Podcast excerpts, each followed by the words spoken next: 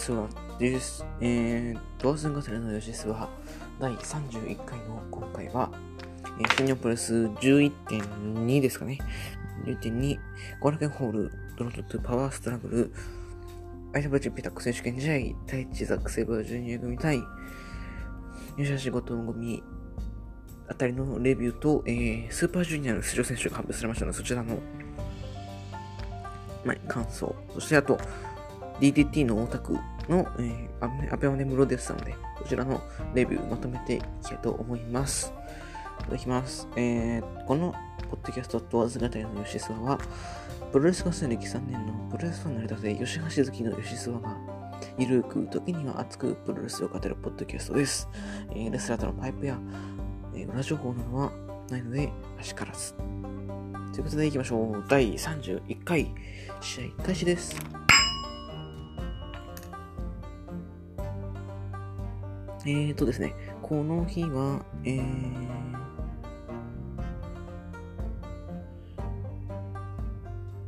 この日ね、普通に自分学校ありまして、あのー、ね、他人の先生の方にもプロレス好きっていうのは知られているので、今日プロレスあるんですよ、後楽園で、つって。で、そしてちょうど6時間目がね、体育でね、あの、りにすごい時間かかるってことで、一回家帰ってから後楽園向かうってことで、結構時間ギリギリになってしまうというので、うん、早く帰らせてもらえませんかねみたいな、軽く言ってたらですね、なんと、えー、心の広い他人でしょう。えー、先に帰っていいよって言われまして、ホームルーム事故だけ言われて先に帰りました。それで着いたのが6時ぐらいだったかな。水道橋6時で、まあまあ、で、パンフレット買って、座ってギリギリになったという感じです。はい。そんな感じですかね。で、あの、この日はね、前日からあの、DM の方で、国さん、国斎藤さんと、ちょっとこう、まあ、会うっていうかね、うん、ちょっとこう、一回会ってお話をしてみたいなっていうのを、やりとりをしていまして、試合が合う合うんだろうなっていうのを思いながら見てました。じゃあ、全体的なレビューいきますか。第1試合、通常と対ケーブレルキットは、えー、7分40秒余裕固めでゲームが勝ちました。えーっと、ゲームの先端が当たってなかったけど、まあいいでしょう。はい。そして第2試合、岡田和親、上村優也 VS ミル・オスプレイ、グレート・オーカー。まあ、11分10秒、エリミネーター、アイアンクロスラムですね。で、王冠が勝ちました。えっと、自分が初めて見る、ジ・エンパイア、そして、グレート王冠で、ビープレストリー。ビープレストリーの加工がちょっと、あのー、セクシーすぎてですね、そっちに目行きつつ、試合をちゃんと見つつで、えー、いました。えっと、前哨戦はね、岡田、ヤングライオン、岡田プラスヤングライオン VS オスプウォーカーなんで、破竹の 6, 6連勝ぐらいしてんじゃないかな、多分。ちょっと正確な数字は見てないんですが。っていう感じで、これ逆に岡田勝っちゃうのかなと考えたりして、岡田勝っちゃうと、オカンのそのね、存在の意義っていうかね、これ前も言いましたけど、で、なくなっちゃうのかなっていうところもちょっと迷うところで、まあでも、ドームで岡田オスプレイあんのかなっていう気がするので、まあここは、オカン負けるのかな、大阪ね。はい。試合後、岡、オカンが岡田にもエリミネーター、食らわせてましたね。完璧でした。ただ、あのー、あれですね。バックドロップで持ち上げてから顔面を強打するやつがちょっと、みんな見てないから、みんなね、オーカー初見っていう人が多かったかもしれないですけど、ちょっと、明らかにシーンってなってましたよね。はい。そして、第3試合。武士、高橋論、高木慎吾組対金丸義信、エルテ、エスペラード、鈴木みのる。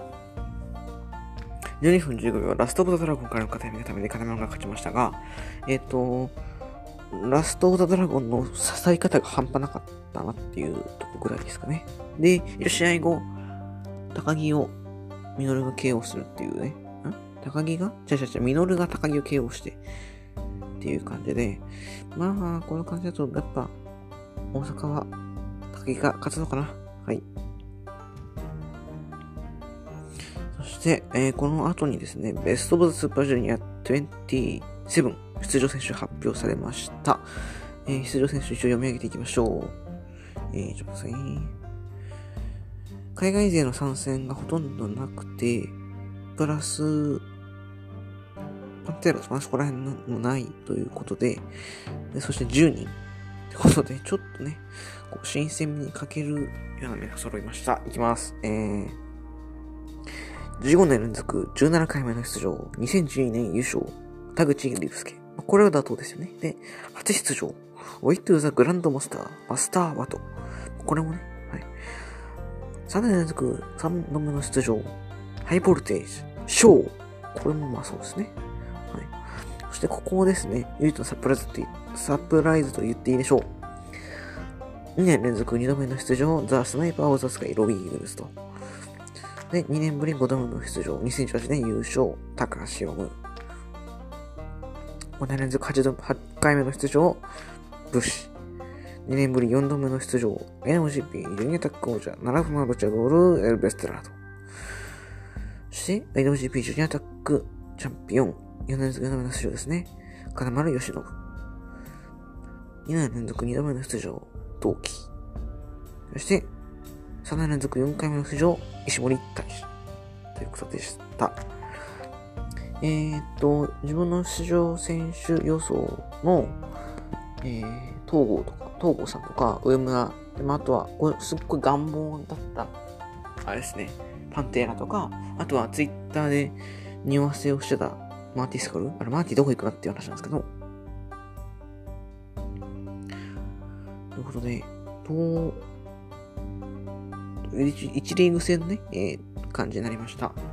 えー、この本かと、ちょっと、め、なんか、全然新鮮ないしなとか考えちゃったりして、で、10、1月18かな？の後楽園スーパージェネーズ行くんですけど、そこの予想なんとなく、なんとなくヒロム統合見に出ると思い込んでて、それ指にね、東郷さんが出ないのはちょっと悲しいです。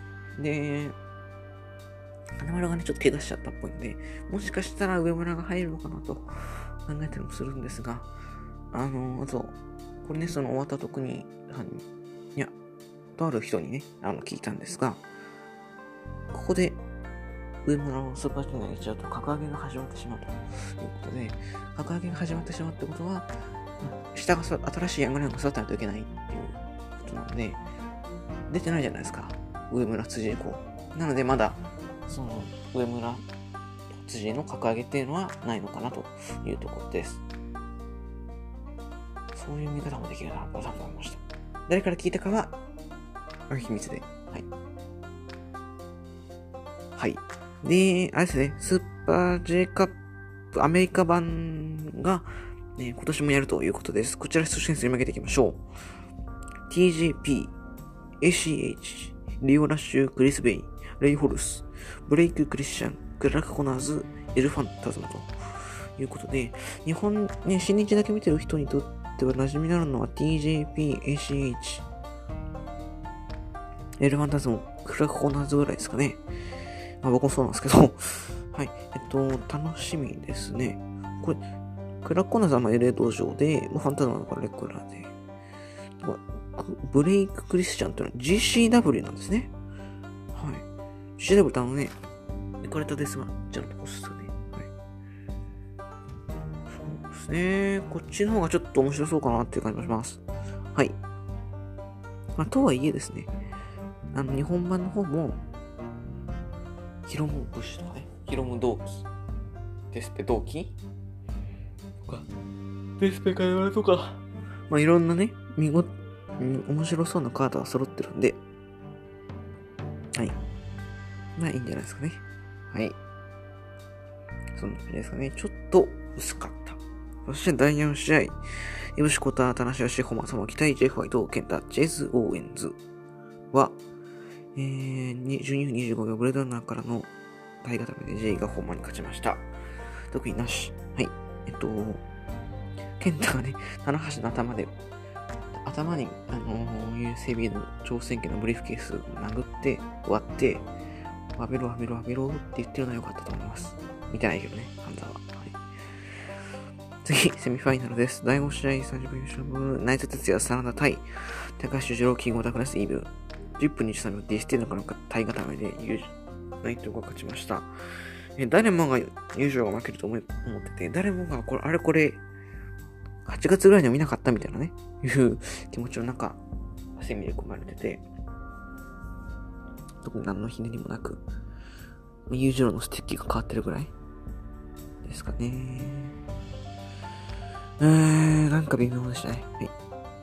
そしてメインイベントです。第6試合、IOGP タック選手権試合、チャレンジャーチーム吉橋、後藤弘樹対、チャンピオンチームザックセバージュニア太一は、えー、34分50秒、ザックメイストラからの片指固めで、吉橋が負け、太一が勝ちました。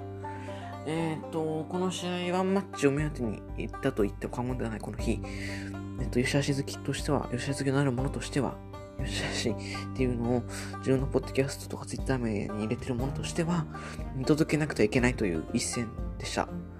で、結果的には負けてしまいましたが、全然いい試合でしたんで良かったです。何回も何十回も言ってる気がしますが、吉橋ファンって、ある程度の結構、しっかりめの、いろんなこと、分かり始めた吉橋ファンであれば、勝てないことは知ってるし、勝たってもらえないのは知ってるんですよね。でも、その、どんだけいい試合するかっていうとこなんですよ。吉橋って。実は。だってね、その、まあ、踏み込んじゃいけないとこなんですけども、吉橋、もっとやる気出せよとか、なんで負けないとか言いますけど、それって、ね、別に、その、言葉選びますけど、プロレスじゃないですか。ガチじゃないって言い方あれじゃない、あれ嫌いですけど、いろいろね、お話があって、江戸さんなりね、いろんな人がこう動いてて、で、吉橋はそれに従っただけで、それはぶあそれはね、そういうのを破ったら、ファンは面白いかもしれないですけど、クビでしょって、吉橋は。なるので、吉橋の勝ち負けっていうのは、吉橋ファンならもう気にしてないと思いますし、気にしていけないですよね。そこ気にしてると、あの、ね、今年の J はなんか2勝7敗だし、去年のタクリとかチーズオンズに負けてるし、感じで、えー、この試合はめちゃくちゃ良かったです。序盤はね、ちょっと眠くなっちゃったんですが、その分後半の畳みかけがすごかったです。太一と吉橋がね、メインで、新日のメイン、後楽園のメインでタイトルマッチでめちゃくちゃいい試合してるっていうのは、これすっごいことだなと思いました。太一なんかね、体中は帰れてどこでも言われてて、北海道と言われて地元だよって突っ込んでたやつですからね。で、一方の吉橋は、ね、転んで、笑われて、馬鹿にされてっていう選手が、ここまで来て、非常に良かったですね。ちょっとマジで、泣きそうになりましたね、この日はね。はい。個人的に予想としてはこれでツイートもしたんですが、ザック太一が、どう、ね、タックのベルト持っちゃってると、ちょっとこう動きに制限が出ちゃうんで、なってくると、タックじゃない方がいいと。ってことは、あのー、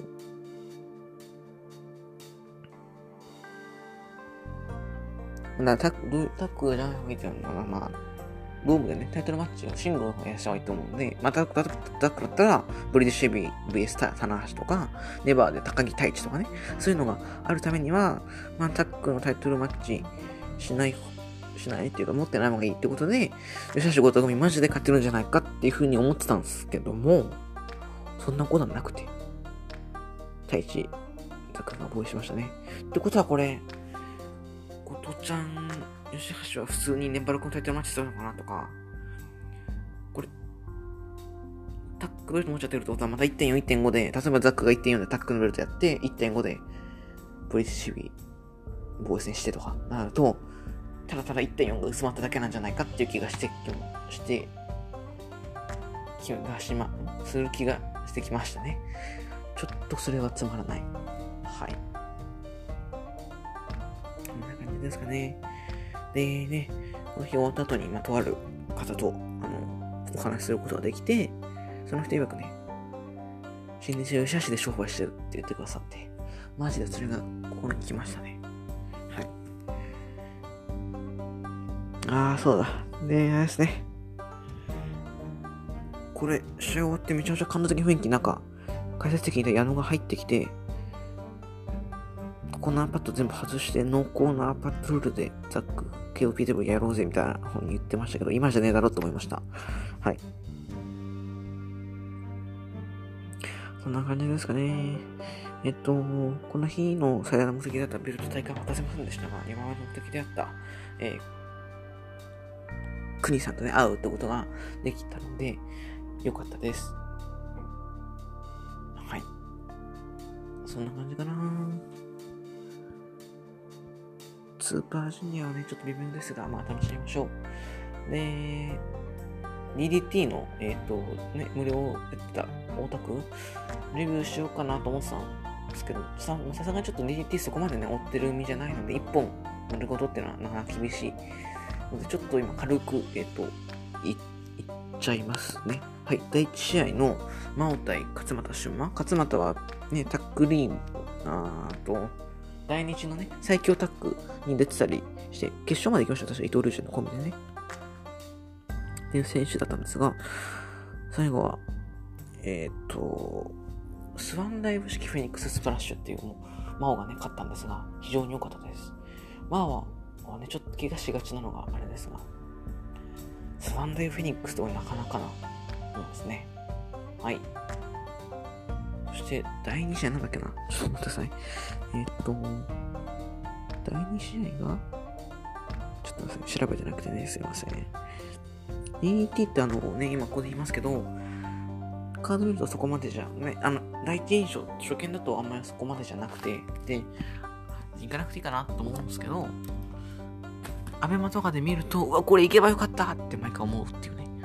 あとは、終わった後の多幸感っていうのは、マジで新日を超えてるます、個人的には。幸せな気分で帰れます。はい。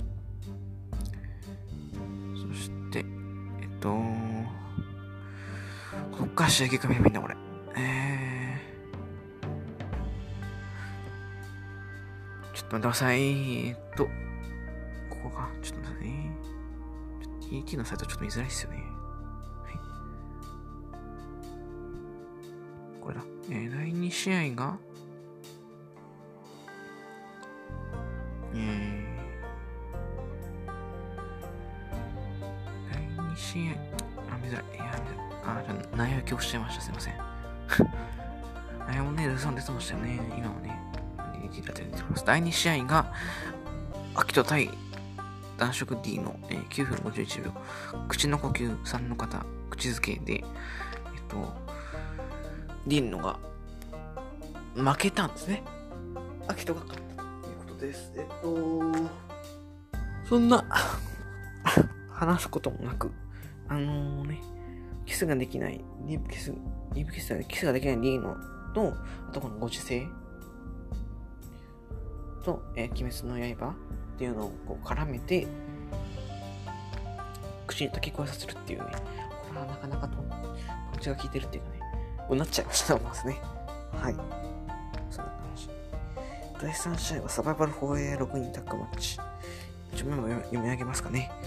大橋徹、吉村直美、平田和樹組対、マット・ポーリー、エル・リンダーマン、島谷信弘組対、大橋徹、吉村直、ん？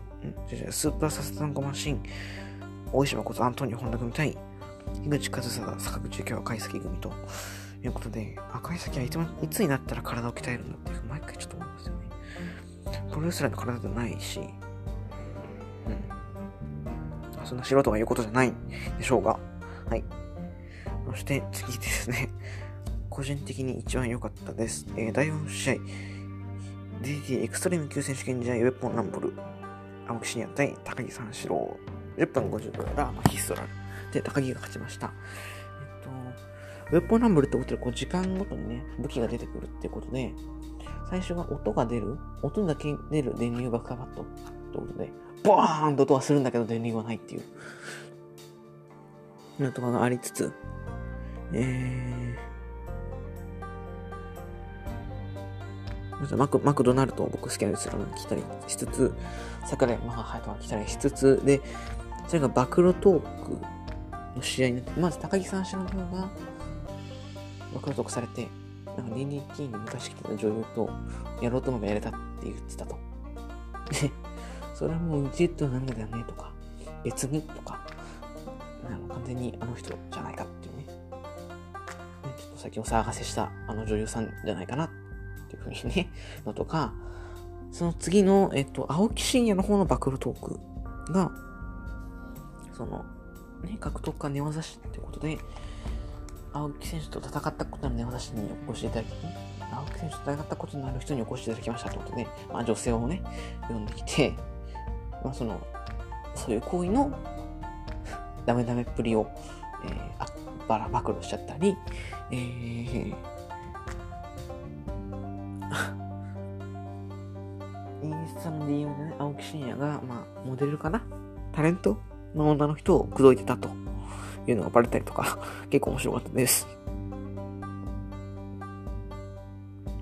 そして第5試合、嵐、スペシャルタックマッチ、原島丸藤 VS シーマ相馬、シーマ高尾相馬組対原島丸藤直道は12分17秒、エビ固め、ジンジントニックの方のエビ固めで、高尾相馬が原島に勝ちました。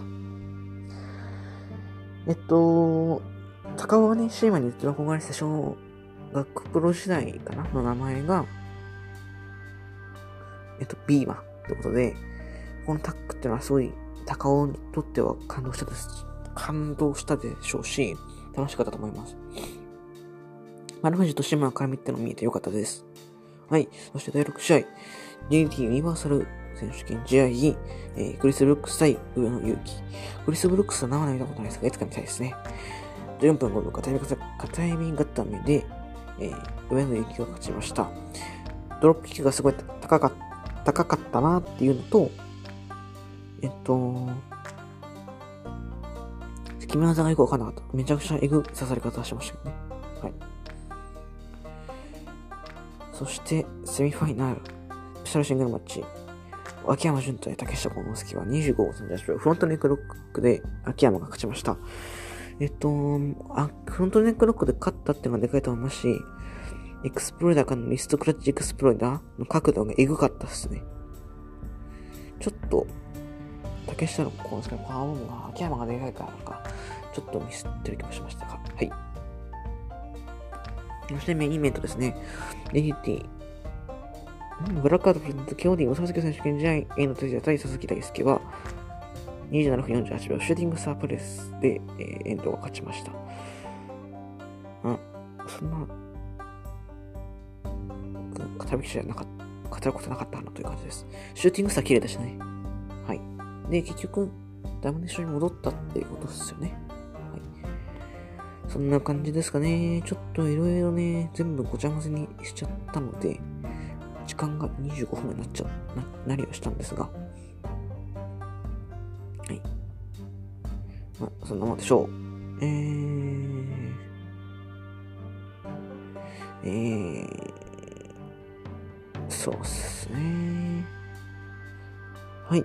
ということで、えー、当然型の吉諏では、えー、皆様からの、えー、質問、ご意見を募集しています。質問は、質問ご意見や、え、Twitter、シャーシのスワンドボマーカンダの質問箱にお願いします。また、ハッシュタグ、吉沢ラジオでのつぶやきもじゃんじゃん募集してますので、そちらもぜひお願いします。はい、えー、長くなりましたが、あー、ちょっと今思い出しましたね。ちょっと言いたいこと思いしました。あのー、ね、このコロナ禍の中で、感染を出さないというのは仕方ないですし、それは僕何も文句言うつもないんですが、あのーまずね、手拍子のタイミングちょっとおかしいなっていうのがありまして、例えば、ミノルのエルボーの音っていうのはみんな、エルボーの音を聞きに行ってるのに、そこで拍手をこう、ってこう入れるのは違うと思いますし、あと、ま思うのは、ヤングライオンとの試合の時に、お互い倒れてる時間があるじゃないですか。その時って多分二人ともスタミナ回復、二人ともとかね、その人たちは、スタミナ回復をしてる時なのに、ちょっと早く立ち上がるみたいな感じの拍手とか、そこであんまするつもりないけど、拍手、みんなが拍手するからなんかしないといけなくなるみたいなちょっとなんかもしかしたら選手のペースを拍手が乱しちゃってんじゃないかなっていうのがたまに思ったりします。個人的になんでね、そこは、まあ、強制はしないですが。まあ、でも、ミドルネルボの時はちょっと拍手しないほしいかな。はい。という感じですかね。あと、ジュニアタックがありましたね。ジュニアタックは、はい、えっと、別にデスペース好きですけども、そんな好き、大好きってわけじゃないんで、そんな書かせることはなく、えっと、ジュニアタックが遠いなというふうに思いました。えっと、デスペ、ヒロムで行くのかな？デスペ、武士とか、金丸ヒロムで行くんで、これはスーパージュニアヒロムとデスペ同じなんだなっていうのは察しましたよね。はい。えっと、駆け足になってしまいましたが、えー、わずかという人は第31回は、後輩で終わりたいと思います。ちょっともう一回最後のエンディングいきますかね。えー、と預かったの吉沢では質問を募集しています。質問は Twitter 吉橋の外もわかんだの質問箱にお願いします。リプとかでもね、いいです。また、ね、ハッシュタグ吉沢ラジオでのつぶやきもじゃんじゃん募集してますので、ぜひそちらもお願いします。ということで、やっと終わりたいと思います。そして第第31回は、えー、26分19秒で試合終了です。りがとうございました。